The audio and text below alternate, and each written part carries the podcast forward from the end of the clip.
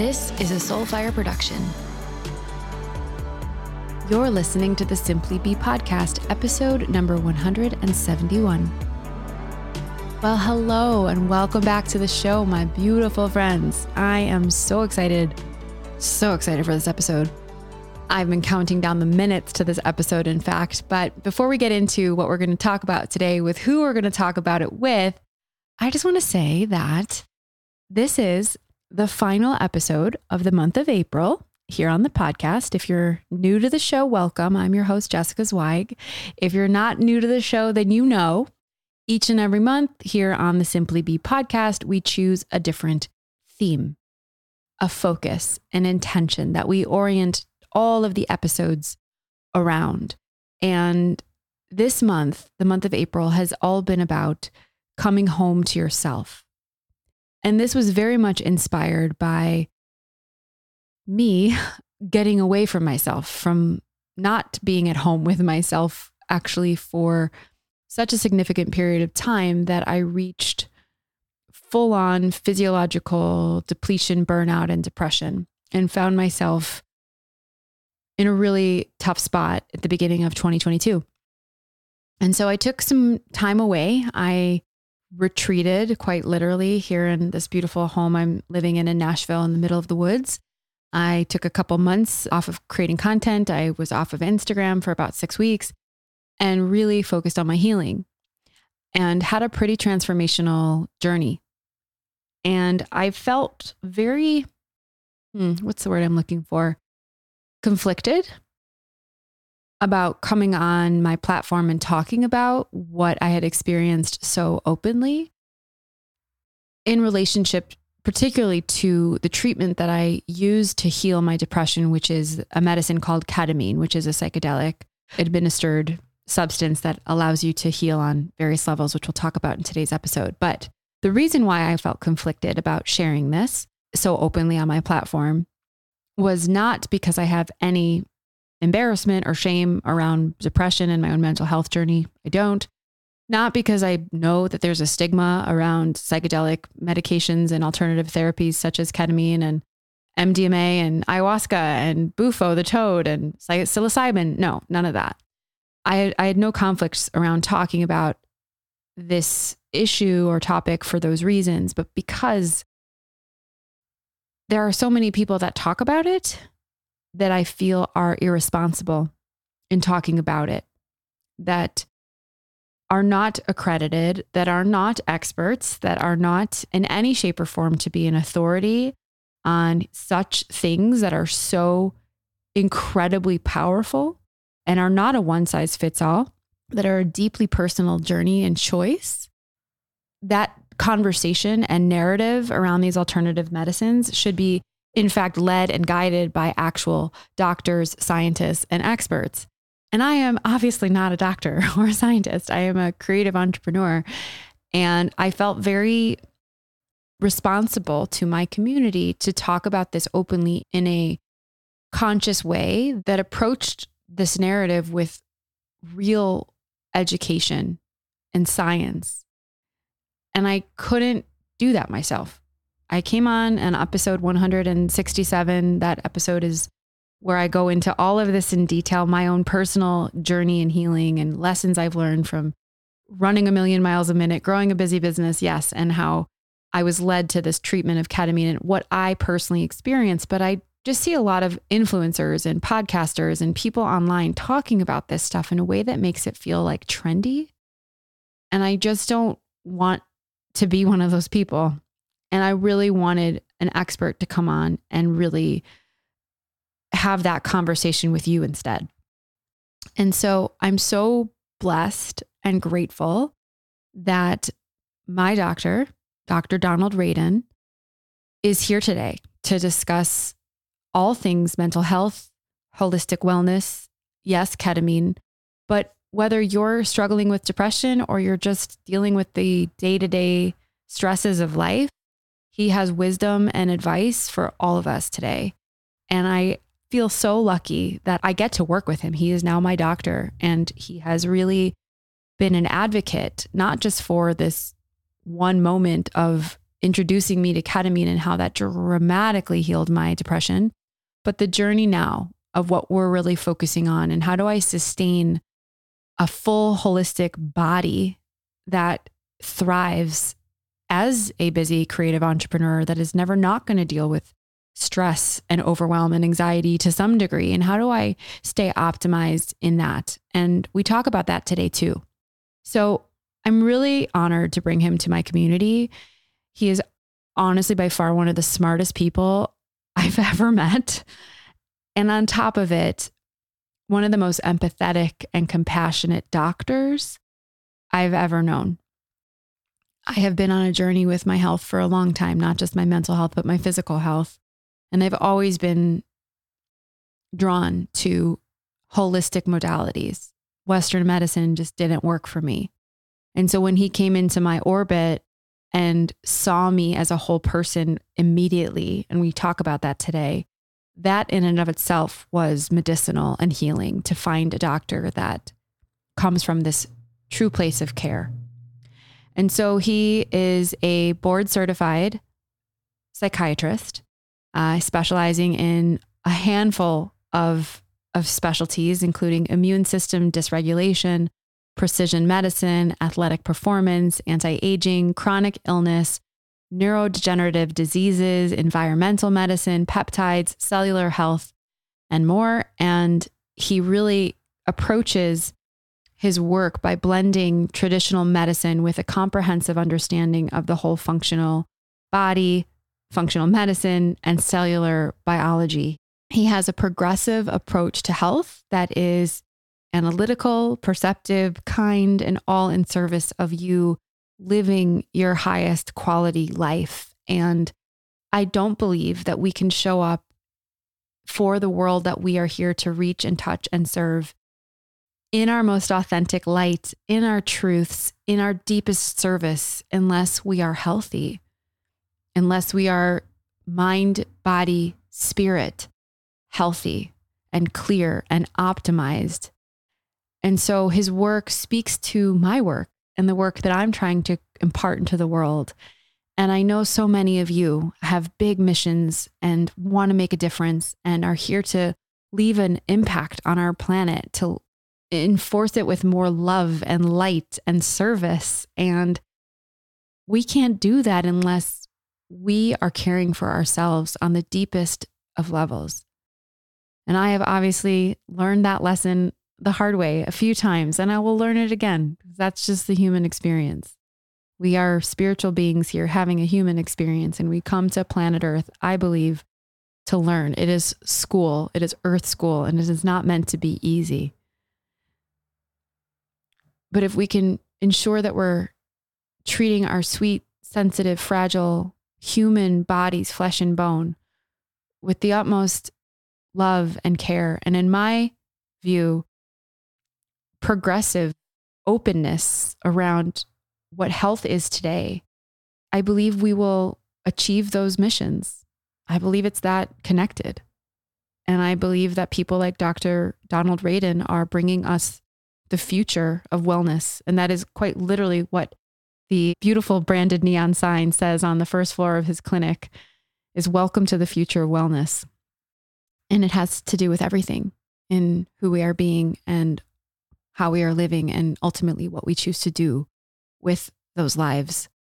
So, without further ado, here is my incredible conversation closing out the month of April on coming home to yourself with my doctor and one of the most brilliant doctors I've ever met, Dr. Donald Raden. So, I obviously know you as my doctor and our conversations every time I call you is all about me. Help me with this issue. And yet I I only know so much about you. And I would love to hear where you started as a medical practitioner, you know, in psychiatry, in how it's advanced to this alternative, if you will, future of wellness, as you call it, and just your your journey of of where you started to where you are now. My story is a little bit unique in that it started off in an intercity hospital when I was working with very, very difficult inner city kids in an inpatient setting. And what I was finding is that the, the, the objective goals were to stabilize the patient and to get them out of the hospital with really little insight into what we can offer them beyond just a pharmaceutical intervention. So these patients were being given tons and tons of pharmaceutical medications for their, call it mood disorders or schizophrenia, or, and I was never satisfied with what they were being offered in regards to psychiatry. And what really opened my eyes to it is I started actually looking at the medical notes beyond just the pharmaceuticals that were being offered and identifying endless amounts of metabolic abnormalities in their labs from an objective lens that led me to believe there may be something more to psychiatry than just a deficiency in a pharmaceutical. So that's where I sort of started looking beyond the world of just traditional psychiatry. Symptom equates to pill. Is there something below the neck that needs to be looked at in order to actually improve their physiology to resolve the psychiatric manifestation? So I was never a believer in the traditional model of psychiatry from the day I walked in it. And I think one of the reasons why I chose psychiatry is that, in my personal opinion, it really hasn't evolved beyond the 1950s and 60s into the world of more advanced applications, objectification. And I felt it was necessary that I actually make an effort to try to change the field. So, what I did is I actually got involved in an organization called the um, Anti-Aging Society, which was a functional medicine uh, platform to learn functional medicine. But all of the applications were looked at through the medical lens. So if it was a medical condition, diabetes, hypercholesterolemia, uh, rheumatoid disease states, autoimmune diseases, hormonal imbalances, but there was no real emphasis on psychiatric disorders. So what I did is I sat and I, as I was actually, this is a true story, I would wake up in the morning at six in the morning. I would have to drive to the city. And I was learning this as I was driving and learning medicine from a very different direction, which was very foreign to me as far as how do we correct the body from a medical perspective. And I was trying to put the two dots together. Well, how does this apply to psychiatry? And I remember one of the colleagues that was giving a lecture was a very well versed individual in infectious diseases. And there was a lecture he was presenting on infectious diseases and the manifestations in the psychiatric direction. And I remember him saying verbatim, there has never been a schizophrenic that did not have Lyme disease. And I'm like, what? What do you, what in the world is this guy saying? So I actually took the information and I decided I was going to test most, if not all, of my patients who presented with schizophrenia with Lyme for Lyme disease. And turned out that 95% of them actually had this, which was a jaw drop, jaw dropping realization for me as a physician to say, wait a second here. This has never been looked at, at least from my perspective. I think we need to look deeper into this. So, what I started learning was that many of my quote treatment resistant cases actually had an infectious triggered event that led to their condition.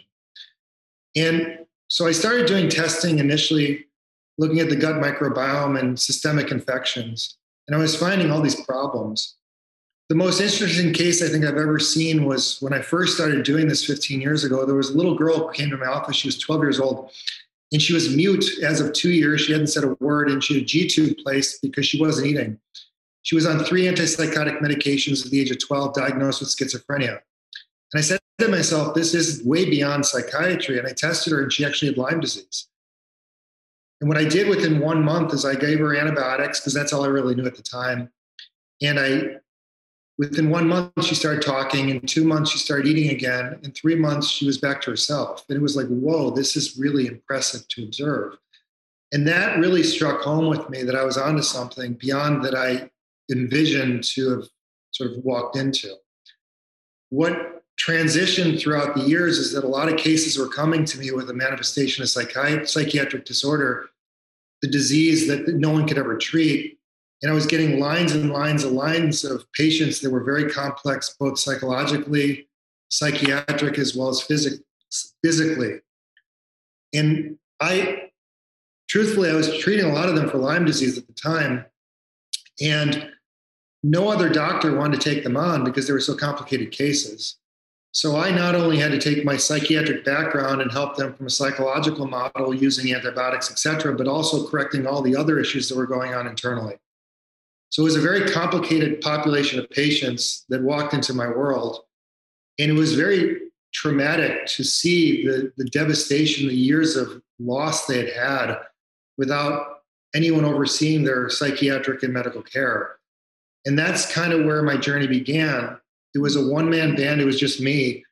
And I was on a venture to figure this out. And what I learned was that, well, if someone has an infectious process, it's not the answer to their problem because infectious processes lead to an inflammatory condition internally, which impacts the immune system, which impacts the hormonal system, which impacts a lot of different avenues. And trying to connect the dots was a challenge for me like how does an infection lead to hormonal imbalance? Where's the connection between all these intricacies? How do these systems relate to each other?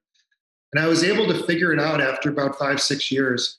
And i think i did a pretty good job as best as i could to help very very complex medical and psychiatric cases.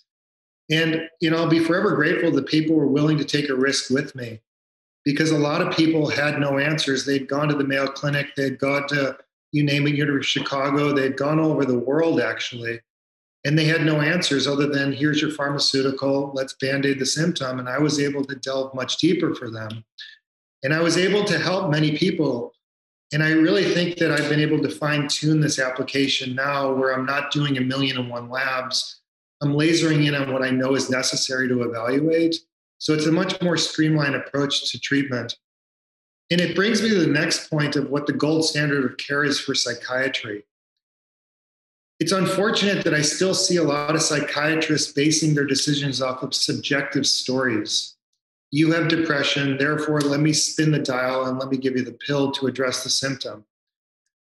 But I feel the necessary oversight is more objectively driven, meaning we need to really come up with objective measures that can be used for standard of care to look beyond just the symptom that the patient walks in with very simple case. I had a little girl who was presenting with significant mood conditions. She was probably quasi psychotic, but it only occurred 15 days of her menstrual cycle. She was also autistic, by the way. And she had been on multiple psychiatric medications, and she was causing such devastation at home that the parents were literally coming in with scabs and bruises all over their body because she was beating them up in the second half of the cycle. Well, of course, she gets put on pharmaceutical interventions for aggressive behavior, but I was thinking, let me take a step back. If this is only occurring 14 days of her menstrual cycle, is this just a hormonal imbalance? So by golly, I checked her on day 19 or 20 of her menstrual cycle and she had no progesterone. Well, my intervention was not Prozac, it was not Lexapro, it was not pharmaceuticals in the world of antipsychotics. It was giving her bioidentical progesterone in the second half of the menstrual cycle. And the parents come back to me a month later and says, This is a miracle. She's calmed down. I don't know what you did, but it's really wonderful you were able to offer this suggestion. Now, that was driven off of objective data. Labs were determining what her underlying issue was. The symptom was present, obviously, but what was the objective measurement that led to my medical intervention? The unfortunate thing in psychiatry, I go back to it, it's a subjective story. And a lot of times we don't know unless we actually go deeper and are willing to look to find answers to their problems. So I've been able to, over the years, fine tune my objective analysis. And a lot of times I, I, I, kind of can get an understanding from the symptom where to put the money when it comes to lab testing.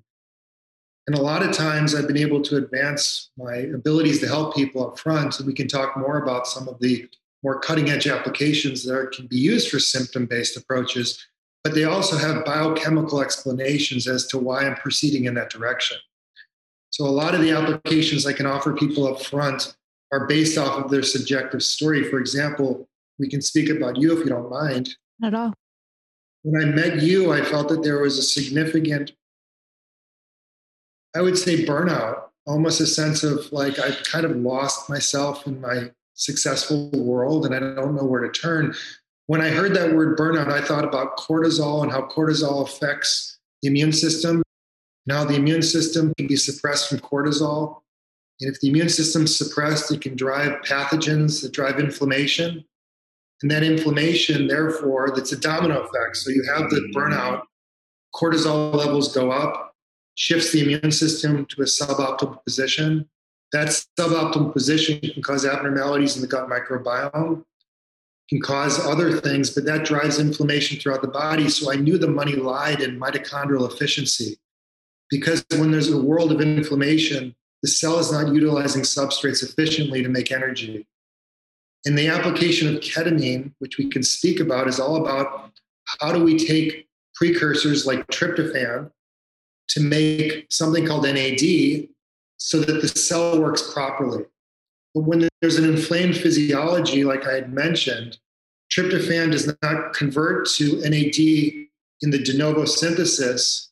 It converts to quinolinic acid, which is a neurotoxic molecule. Ketamine is removing quinolinic acid from the story to allow tryptophan to convert to NAD very nicely to allow the cell to work properly. And I felt that just by speaking to you, I thought the money lied there. And that's why I proceeded with something right up front to help you. And I hope I did my due diligence in offering you that application up front because I felt in my mind that's where the money lied without even objective labs at the time. Yeah, it was one conversation. That was the rationale between my thought process and having you speak to me about some of your story. But a lot of the world, I think, is struggling and suffering in the world of psychiatric conditions.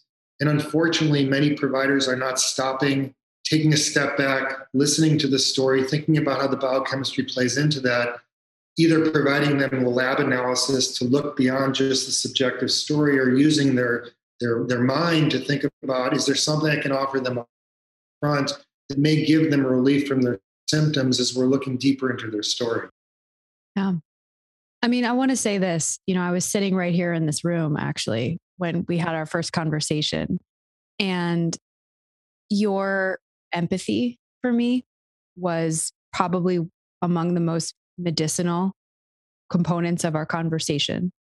You know, you are a founder of a business as well. You had said to me on that call, I know what it's like to put everyone else before yourself, to never slow down and celebrate and honor your success and how hard you've worked.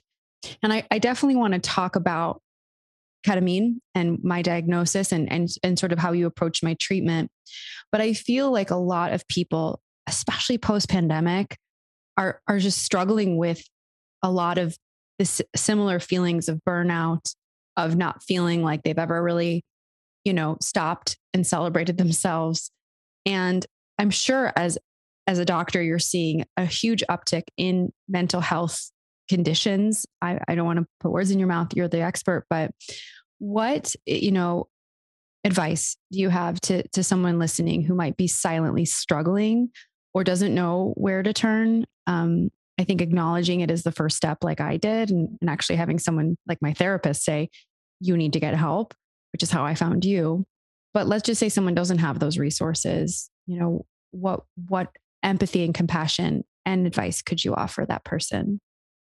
Well, I think it's very important that we actually look at how powerful we are in today and what we can do to improve the world around us. And I think a lot of us are struggling with connectivity because of the pandemic and losing sight of what relationships can offer us. And not only relationships can offer us, but what we can do to help the world around us.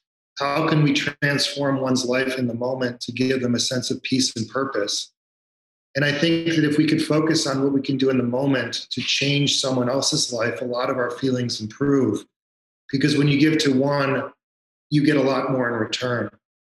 And I think that I lost that sight for years, truthfully, because I was looking towards the future and what I thought my life was going to be, which it never was. So I was living in a future tense that didn't allow me to be present to the moment. And I lost myself throughout the process what I lost was that sense of what can I offer the world rather than what am I deserving of or what am I expecting for the future to be. The truth is, and COVID has really locked it home for me, we only have this moment in time, and life is very fragile. What can I do today to make myself a better person, to change someone else's life?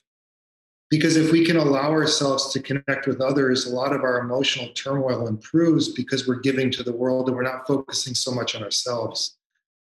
And I think, unfortunately, during COVID, we had a lot of empty space to really focus on ourselves rather than what we can do to change the world. I'm a perfect example. When I was sitting at home and I didn't have a lot going on because there was such quiet sound around me, I got wrapped up in my story and why I wasn't satisfied with future tense. Why am I good enough at this? Or why am I not getting this amount of money that I'm deserving as? Or why is the world so destroyed around me rather than what can I do to change the world around me today in this moment? And I think a lot of us, unfortunately, lose sight of what we can offer in this moment versus living three years ahead of us mm. and feeling like we're deserving of things. And the truth is, we're not deserving of anything. We just need to be present to the moment and allow ourselves to be, and we may find peace in that. So I think to answer your question, when it comes to people that are struggling emotionally, they have to ask the question number one Am I really present to the moment? And what can I do to help myself in this very moment? Just physical activity alone is a step towards process and progress, I should say. Getting off the couch, moving your body, talking to people and listening versus just speaking seeing what you can do to help other people and trying your best, even though you may be in pain, forcing yourself to make a change for someone else and see if it resonates internally. And I think that that allows us to be free from our struggles that we have on an unconscious level. So that's sort of my motto recently. Yeah. What I do every morning is I actually have a little card and I put it by my where I shave and it has my intentions for the day. Well, rather than we live our lives and just wing it, a business would never do that. Imagine life is like a business, right? You set intentions for the day. You have a sheet, you have spreadsheets. You actually have an, a, a plan of attack. My intentions change all the time. Be a good person, be kind, be a good father, take care of others, listen rather than speak I have it sitting on a note card every morning, and it gives me a purpose and a reason to be present to my life. Rather than winging my life, let's treat our lives like a business would. And the nice thing is, you can change those intentions at any time you choose. It allows us to be present to our lives rather than just being passively living. And I felt it was very powerful for me as a person to be able to have these actual intentions as if my life is a business. And I think a lot of us lose sight of that. And we look back months later and go, what the fuck just happened? Yeah. Why am I so in pain? Because we weren't really showing integrity. We weren't authentic in our everyday life. Yeah. Well, that way of being, not necessarily inauthentic, because I, I consider myself to be to be that always to the best of my ability, but definitely not present. Definitely looking at my life future proofing or projecting, I should say, months, years out, winging it to use your language. And I found myself talking to you because it wasn't sustainable. And you, you know, I remember getting on the Zoom with you and you were like, okay, so tell me your story. And I talked to you for 15 minutes, bawled my eyes out, just gave it all to you. And you and I was like, and I think I need medication. I think I need to go on drugs. And will you please prescribe me something? And you were like, Jessica, you, I don't think you need medication. I think we need to look at your sleep, which we're still working on. We need to look at your hormones. We need to look at your gut. And instead of medication, I, I really am going to strongly suggest that you consider doing ketamine. And I had heard of ketamine. I've actually been around people who've done ketamine recreationally. And that sort of a lot of people's perception around it. And so I got off that call with you. I did a whole big deep dive for like a whole weekend. I must have listened to 10 podcasts and went on DuckDuckGo because I wasn't going to go to Google to, to study ketamine. And I, I meditated on it. I talked to my husband about it. And I was like, I'm going, I, I'm going to do this. And I based in Nashville currently and decided to, to follow your protocol to clear two weeks of my life, to do six sessions in a row, three times a week, to work with your incredible therapist, Layla.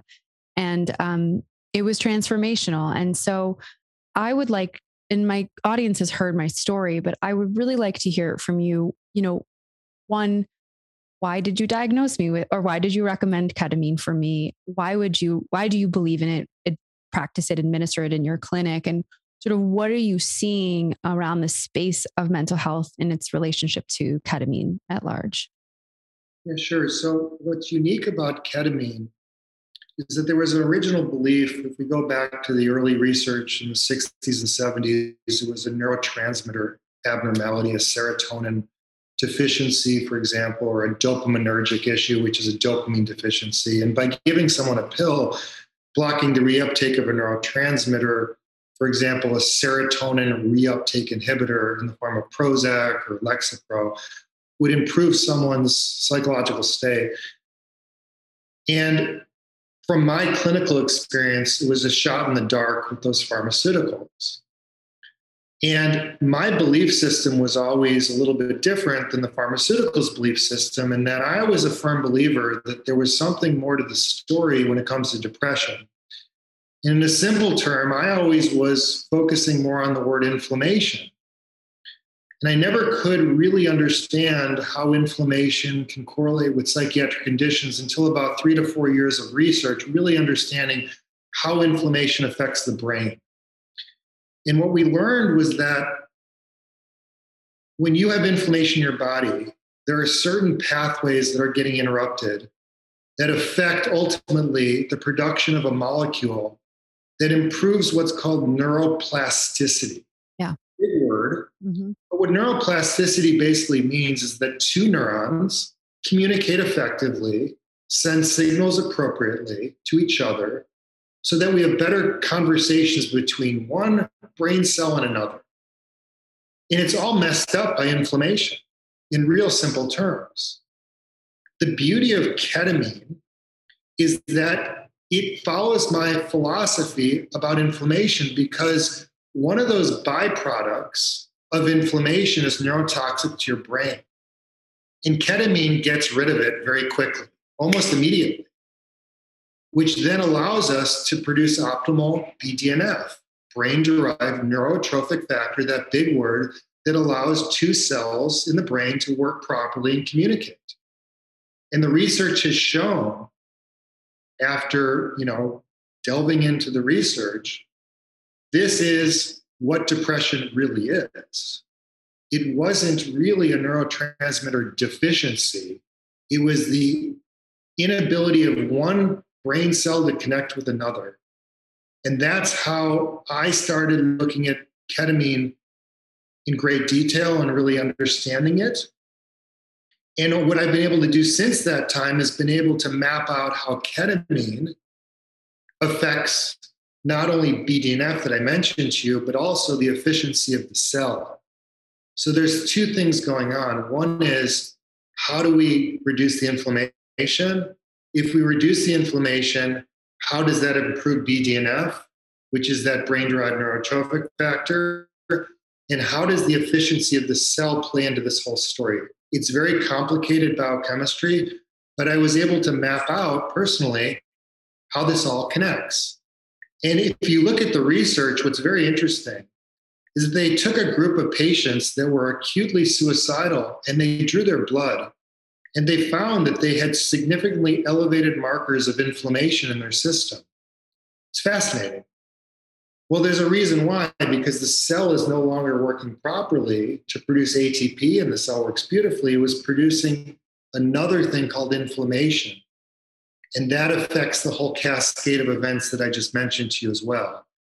So it's a very interesting application that personally I have seen patients of mine come back from suicidal events, truthfully, I had a little girl, she was 17 years old, not little, but she was 17. Her mother called me and said, My daughter is actively suicidal. I'm taking her to the hospital. And I said, Don't do that.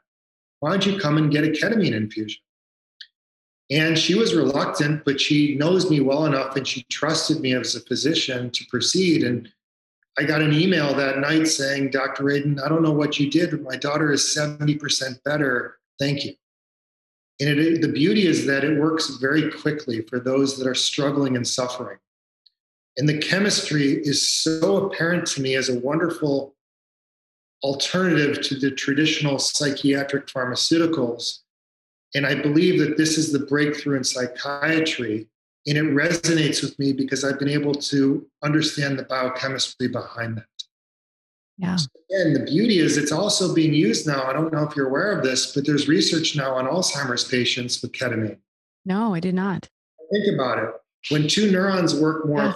effectively, BDNF production, they're improving cognition. So ketamine is actually being looked at now for other neurological disease states. When I speak about ketamine, we have to think about it's not just for those that are struggling with depression it's also being used for patients with trauma. So we had a patient who had a very, very traumatic past experience, and she was able to redefine that trauma event in a very positive framework. And she was able to go live her life again with not even being able to do anything because she just focused on the trauma all day long. So it has wonderful interventions for number one, depression, two, trauma, but three, also for pain syndrome. So there are many of my patients that not only struggle with depression and anxiety, maybe some trauma, but they have chronic pain syndromes. And if you were to ask someone during a ketamine infusion, well, when you start the infusion and your pain is at a 10, where is it right now after 20 minutes? I don't know if anybody has ever said their pain is above a two. So think about what that can offer somebody is a sense of power and purpose, and they feel yeah. relief. Yeah. And once they feel relief, they're actually more motivated to pursue other avenues of interventions and objectifying their condition because they have a, a symptom relief state, which is nice to see.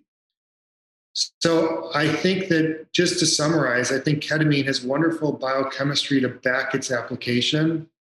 We have to think about it from a different direction and maybe take that neurotransmitter philosophy off the table from the 60s and think about how do we regenerate two nerves connecting and how do we improve the the communication between two brain cells. And I think that it has wonderful applications beyond just depression, trauma. I think it's something that, if you were to ask me, I think it's the most powerful therapeutic intervention one could ever offer themselves, which we could speak about if you're interested. For those that may not even be struggling with depression, pain, could it be an application to advance their therapeutic interventions? Yeah. Yeah. I mean, that you summed it up so beautifully because it's exactly how, I mean, similar, not exactly to how I've been translating it to people that it is in a mental healing. Because when I came to Chicago at the top of March, on a scale of one to 10 depression, I was at a 10. And after two weeks, I was at a one. I did not feel depressed at all anymore. On an emotional capacity, of course, we all have some degree of trauma. I had ch- childhood trauma.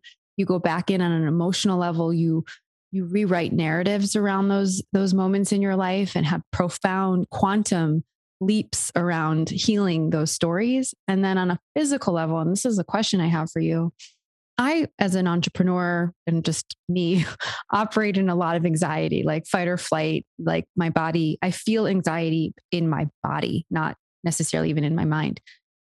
And i felt zero anxiety. Like it took away all physical anxiety for for weeks. And i obviously business is still business and life is still life, but I'm, I'm able to come back to a different baseline than I ever could before. But there was a real physical healing and embodiment of neutrality and peace that I felt on a physical level that I had never felt in my life. And so, what kind of happens there? Like, how does that, how is that achieved in the body? Well, I think that if you ask yourself the question, how does ketamine improve physical pain? I guess is the word. Yeah. It goes back to inflammation once again. Mm. So when you are in a state of pain, think about what that does from a domino perspective. Cortisol levels go up. Cortisol is actually neurotoxic to your brain. So your brain has this area, it's called the hippocampus, it's emotional memory. And they've done studies on patients with trauma, for example, very high levels of cortisol, and there was atrophy of the hippocampus. Well, think about if there's atrophy in the brain, there's immune cells in your brain that get activated. They're called microglial cells, and those get activated. And they're driving inflammation that do not allow the neurons to connect properly. So, if you can improve the immune system and downregulate the inflammation in the form of ketamine, because ketamine is going to correct that issue as well, yeah. you have a lot of power in that process it's all about the perception of pain. And the immune system plays into this as well. And by improving that BDNF and improving synaptic plasticity, you are not perceiving the pain the way you did prior. So I hope that made sense to you what I'm saying, but that's kind of what's going on on a biochemical level. It does. And just to kind of give my audience a little bit more insight into what we're currently working on, because when I told you that dramatic decrease in my physical, emotional, mental symptoms, you had said that was a clear sign of inflammation in your body prior to the ketamine treatment. And so now I'm on a peptide called alpha thymosin. And by the way, I love giving myself a shot every morning. I look forward to those little needles. I'm a true, I'm a true biohacker now. I give myself a little shot every single morning in my belly of this, of this um, peptide. I want you to explain it. And I know that we're working towards getting those um, free radical cells down and the inflammation down so that we can incorporate NAD in the next few weeks so that we're carrying forward the healing on that physical level. Eh, you know, I'm super down to come back and do another ketamine infusion if, if and when. But what I love about your approach is that it is truly healing the whole body. It is holistic. It is not a quick fix, even though ketamine is a really quick way to alleviate symptoms. And so can you kind of talk about about that protocol and, and what that peptide's about? I best to explain it as simply as I can. So the first thing we have to think about is when someone has lived a stressful life, how does that affect their immune system? So a high cortisol level leads to a suppressed immune state. And why is that important for you as a human being? Because our immune system kills things in the body that shouldn't be there, like precancerous cells, for example.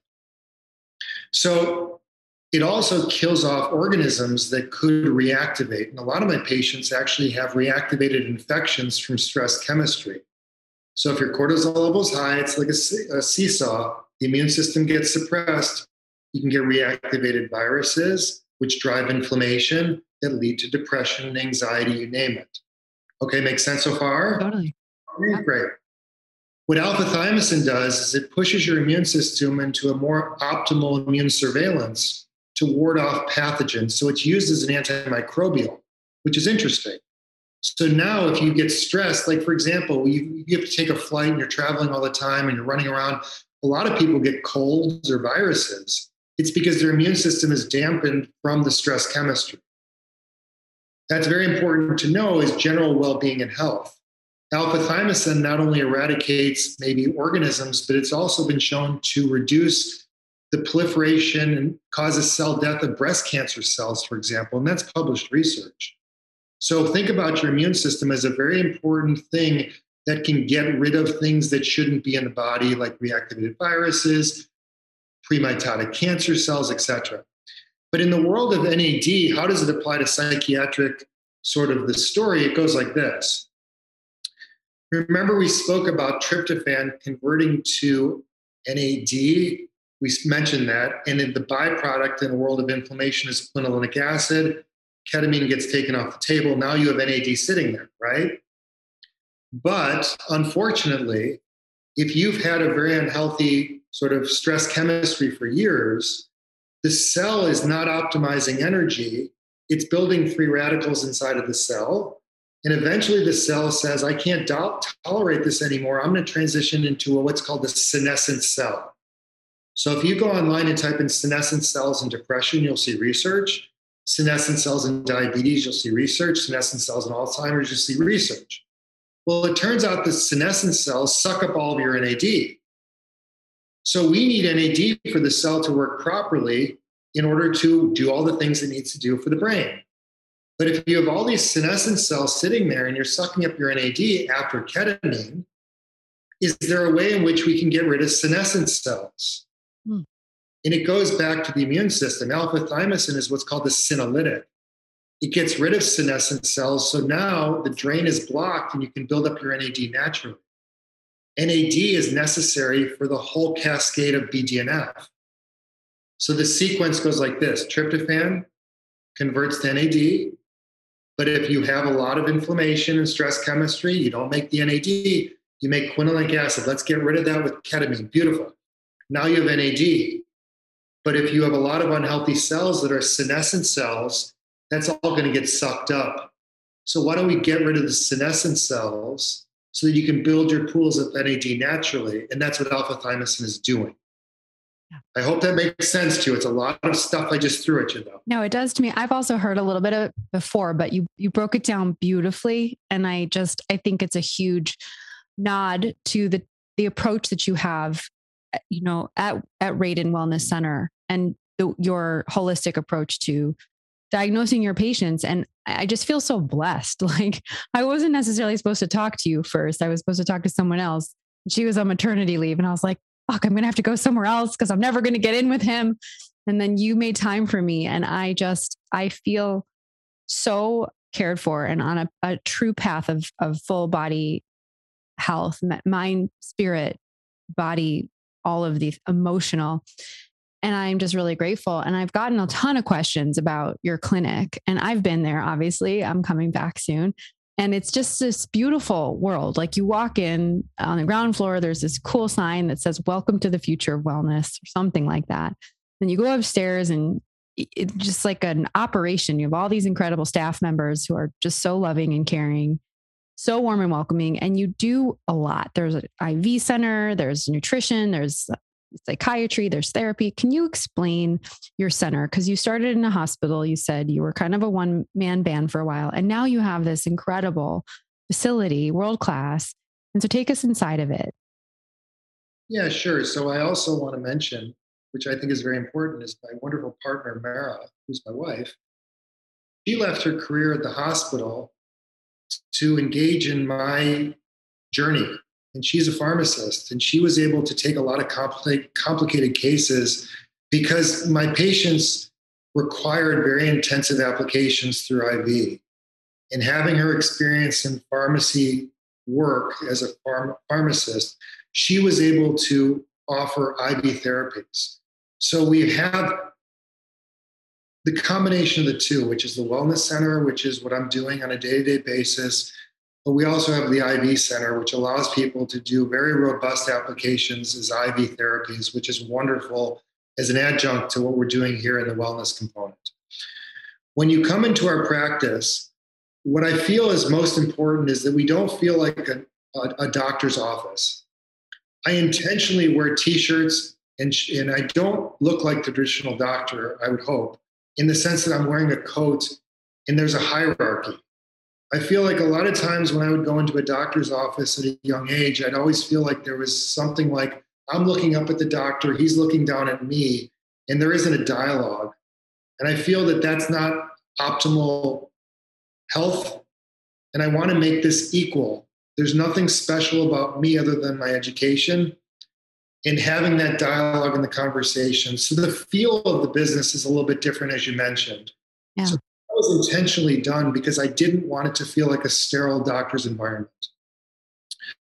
What the practice is able to offer patients is an opportunity to engage in cutting edge therapies from both the doctor's perspective, but then not only using those ideas and theories, but actually applying them with IV interventions if necessary, which really allow us to do a full service approach to someone's care because I think that the IV therapies are underutilized in conventional medicine. And I think that that has to do with the fact that people don't have the wherewithal or desire to pursue those avenues. And particularly with my wife, who's able to really run a wonderful center in the IV facility, it's a great complement to what I'm able to do in my office. Yeah. And you offer so many different IVs to help with immunity, with metabolism, you offer NAD, you obviously offer ketamine, and it's just, it's super comprehensive, the approach. I think the difference between our IV center and other IV centers around the area is that we personalize the therapies based off of objectivity. So if someone comes into our office, we can personalize the IVs for their body physiologically versus wow. just going into a center and saying, I want, quote, an immune cocktail. Well, what nutrients are you actually deficient in? And we have a pharmacist on staff that compounds it in a hood right next to the IV. So it's prepared for the patient as they come in the office. So, what I like about it is the personal applications that can be utilized for those individuals so that we're not cooker, cookie cuttering an application and it's really personalized to the patient. Yeah. I, I mean, you can feel it. I mean, your whole, the whole experience, everyone I worked with from Marlon to your nurses to, to Layla to your wife, it, it has a very family feel. And I really, really appreciated it because I mean, we've talked, I've been on my own journey with my physical health, with my sinus infections. And I like to say that Western medicine, traditional Western medicine, failed me at the most epic level. And I had to turn to holistic modalities and functional medicine and the internet to figure out what, what was really wrong with me. And getting the chance to work with you and and really understand you know all of these new applications around NAD and you know tryptophan and I'm I'm genuinely saying I like love my peptide I feel great taking it and I can't wait to get that NAD as the next step.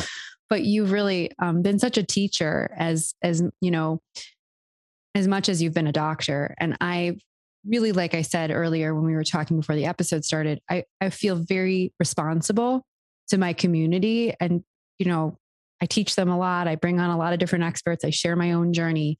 And i think that the world of alternative psychedelic medication you know through the power of ayahuasca and, and psilocybin and mdma and ketamine is like a trendy conversation right now. And i and i'm here for it. And i'm proud to use my platform to bring light to these uh, alternatives that really work. But i also don't want to do it didn't want to do it in a way that felt like, you know, myopic to my own experience because it's not a one size fits all. And I see a lot of people in the space with microphones, proverbially speaking and literally, talking about this stuff in a way that doesn't feel that responsible, that feels more one sided and, and personal. And so I just really want to thank you for coming on and really offering up your actual expertise and, you know, compassion more than anything. Cause that was really, like I said, the the thing I I didn't even know I needed that you personally gave me as a doctor that um, is super rare and you know has led has led us here really. So thank you. Very much. It's very kind words and I really appreciate the feedback. It means a lot. It's the truth.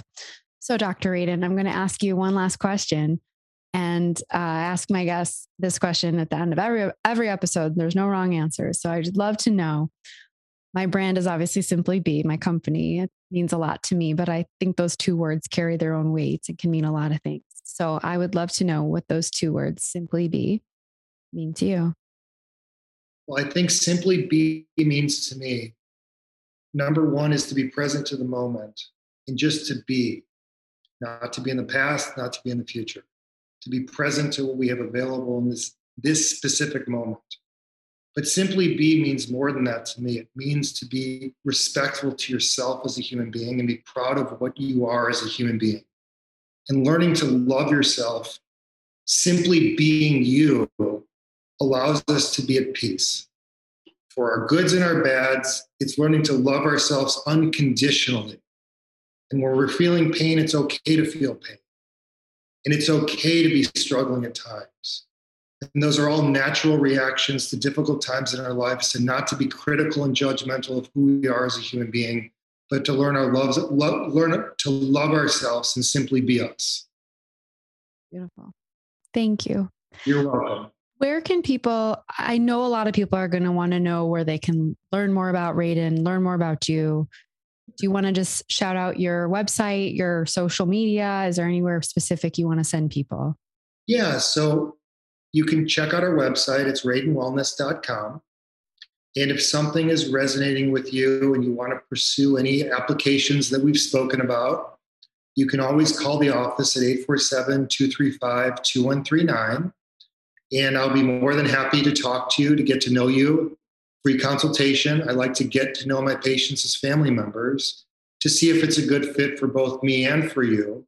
And we can pursue anything you want to do. So I'll be more than open to those opportunities to get to know the community. My job is to help people as best I can.